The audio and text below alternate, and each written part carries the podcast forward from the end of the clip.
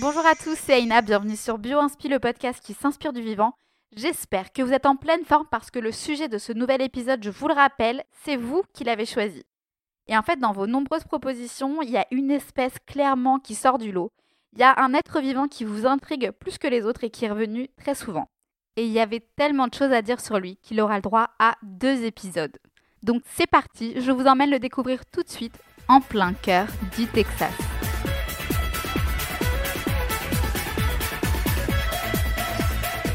Va parler d'une espèce meilleure que nous quand il s'agit de résoudre des problèmes hyper complexes.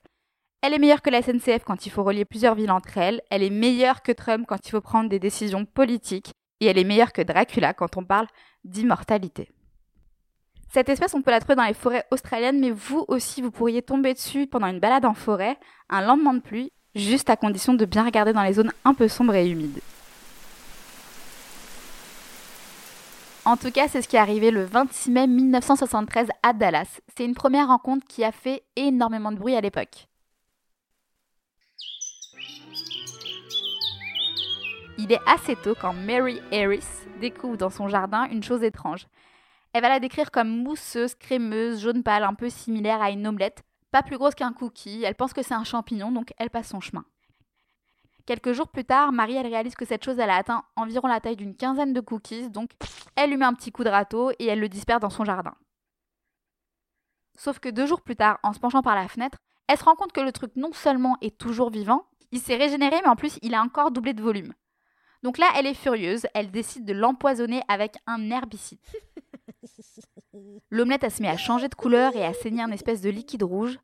Ouf, elle commence à se dire que c'est bon signe. Et pourtant, au réveil, elle se rend compte que ça a encore doublé de taille. Donc là, elle décide d'appeler les policiers et je vous le rappelle, on est au Texas, donc ça rigole pas. On sort direct la grosse artillerie lourde. Mais franchement, il n'y a rien à faire, le truc semble indestructible. Même criblé de balles, il va continuer à grossir.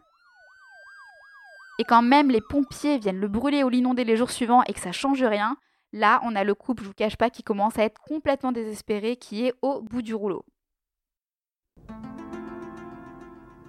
C'est à ce moment-là, du jour au lendemain, que ce truc va disparaître sans laisser la moindre trace. Et donc bien sûr, vous vous en doutez, tout le monde commence à parler d'un extraterrestre.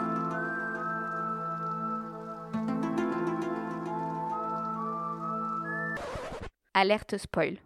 Ce n'est pas un extraterrestre. Euh, c'est un végétal? Ça ressemble à une plante, mais non, c'est pas ça. C'est un animal? Ça se nourrit comme un animal, mais c'est pas ça non plus. C'est un champignon? Alors ça se reproduit comme un champignon, mais non, c'est toujours pas ça. On fait une blague, ça n'existe pas. Mais si ça existe vraiment, et ça s'appelle un blob. C'est juste une seule et même cellule. Sur la planète, on a plein d'espèces différentes qui cohabitent, mais elles sont toutes composées soit d'une cellule, comme les bactéries ou les virus, soit de plusieurs cellules. Nous, on en a des milliards, sauf que généralement, il nous faut un microscope pour les voir. Oh, c'est nul, moi je voulais le voir. Mais justement, c'est ça qui est trop cool avec le blob, c'est que c'est une cellule vivante qui est tellement grande, elle est tellement gigantesque qu'on peut la voir à l'œil nu. Elle ressemble un peu à un œuf brouillé et elle peut couvrir des surfaces hyper importantes, jusqu'à 10 mètres carrés. C'est en gros la surface d'une grosse voiture. Le blob, il faut savoir que c'est le surnom qu'on lui a donné suite à ce film d'horreur des années 50 avec Steve McQueen où il y a un espèce de monstre angelé géant qui grossit et qui va absorber tout sur son passage. The Blob, starring Steve McQueen and a cast of exciting. Son vrai nom scientifique, c'est Physarum polycéphalum. Moi, je préfère l'appeler par son surnom. Bon, il a quoi de spécial ton truc là?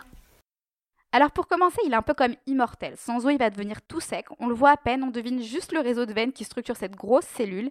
Et là, il peut rester comme ça pendant deux ans. Mais si tu lui mets un petit coup d'eau, hop, il ressuscite en redevenant un plasmode, en gros, un bébé blob.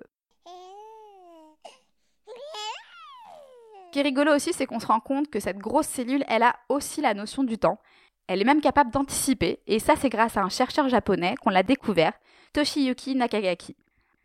En fait, si toutes les 30 minutes, tu lui mets un petit coup de froid, le blob est pas trop fan de ça généralement, il s'arrête de grossir ou de bouger, au bout d'un moment, il va être capable de s'arrêter avant même que le coup de froid soit arrivé. Donc chrono en main, à 29 minutes et 30 secondes, il s'arrête juste au cas où. et il repart uniquement s'il n'y a rien à signaler. Tout en se méfiant à nouveau 30 minutes plus tard. Je mets tout, ça c'est le persil, ça c'est la ciboulette. Il a aussi des goûts très affirmés, il adore les flocons d'avoine, ça c'est son petit plaisir coupable. Par contre, il déteste le sel, il déteste la caféine, et en fait c'est justement grâce à ses petites préférences qu'on a découvert que même s'il n'a pas de cerveau, pas de neurones, il est quand même capable d'apprendre des choses, mais aussi de les transmettre. Par exemple, il est capable de résoudre un labyrinthe en trouvant toujours le chemin le plus court. Pour ça, il suffit juste de lui mettre deux flocons d'avoine, un à l'entrée, un à la sortie. Et ce qui est fou, c'est qu'il est aussi capable de partager ses découvertes entre guillemets avec des nouvelles rencontres. Par exemple, pour le sel qu'il va détester, quand on en met sur son chemin pour accéder à un plat qu'il adore, franchement, le premier jour, il n'est pas question d'y aller, il s'aventure pas. Puis il finit par être capable de dépasser son dégoût progressivement et au bout de 5 jours, ça y est, il traverse des zones salées sans aucun problème. Et là où ça devient super intéressant, c'est qu'Audrey Dussutur, qui est donc la reine du blob en France, on va dire, avec toute son équipe au CNRS, ils ont pu prouver en 2016 que ce blob, une fois qu'il s'est habitué au sel, qu'il comprend que ça présente pas de danger particulier pour lui, il est capable d'apprendre à ses copains à l'affronter du premier coup. Ça veut dire que si on le met en contact avec un autre blob tout neuf qui n'a jamais rencontré de sel, ce blob naïf aurait dû hésiter les premiers jours avant de dépasser son dégoût. Et bien là, non, il est capable d'y aller directement donc il a appris ce nouveau comportement juste en se connectant à un blob plus expérimenté que lui. Et même si on les sèche ces blobs comme on a vu tout à l'heure et qu'on les ressuscite à nouveau, ce nouveau bébé blob, il ne va pas oublier ce qu'il a appris dans sa vie antérieure, il a comme une sorte de mémoire. Cette année, on a aussi des données qui ont été publiées par Audrey qui permettent de poser l'hypothèse selon laquelle un blob est aussi capable de signaler un stress nutritionnel, par exemple, à d'autres blobs. Et donc, ils vont pouvoir prendre en compte cette information et éviter de prendre exactement le même chemin que ce blob qui a vécu une mauvaise aventure.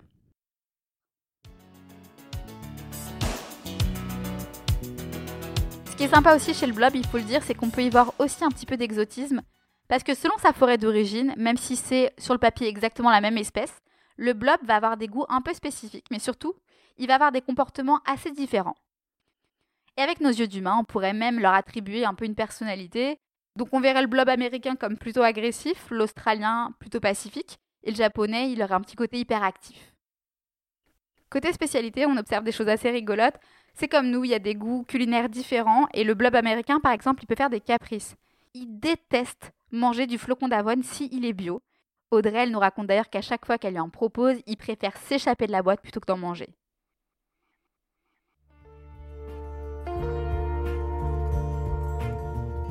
Ce blob américain, il va aussi avoir tendance à développer un léger penchant cannibale si on le met avec un blob qui est d'origine différente, par exemple avec un blob japonais.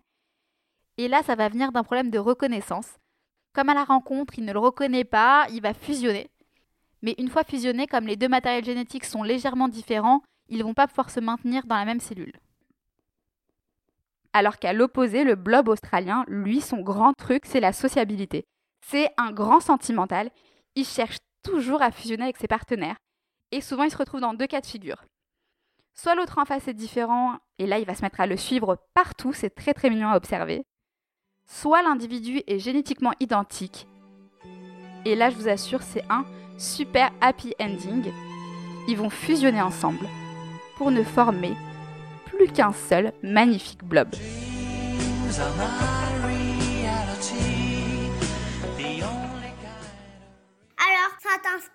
Oui, ce blob, il nous inspire énormément. Il y a beaucoup d'exemples de biomimétisme qu'on pourrait imaginer juste en regardant les dernières publications sur lui.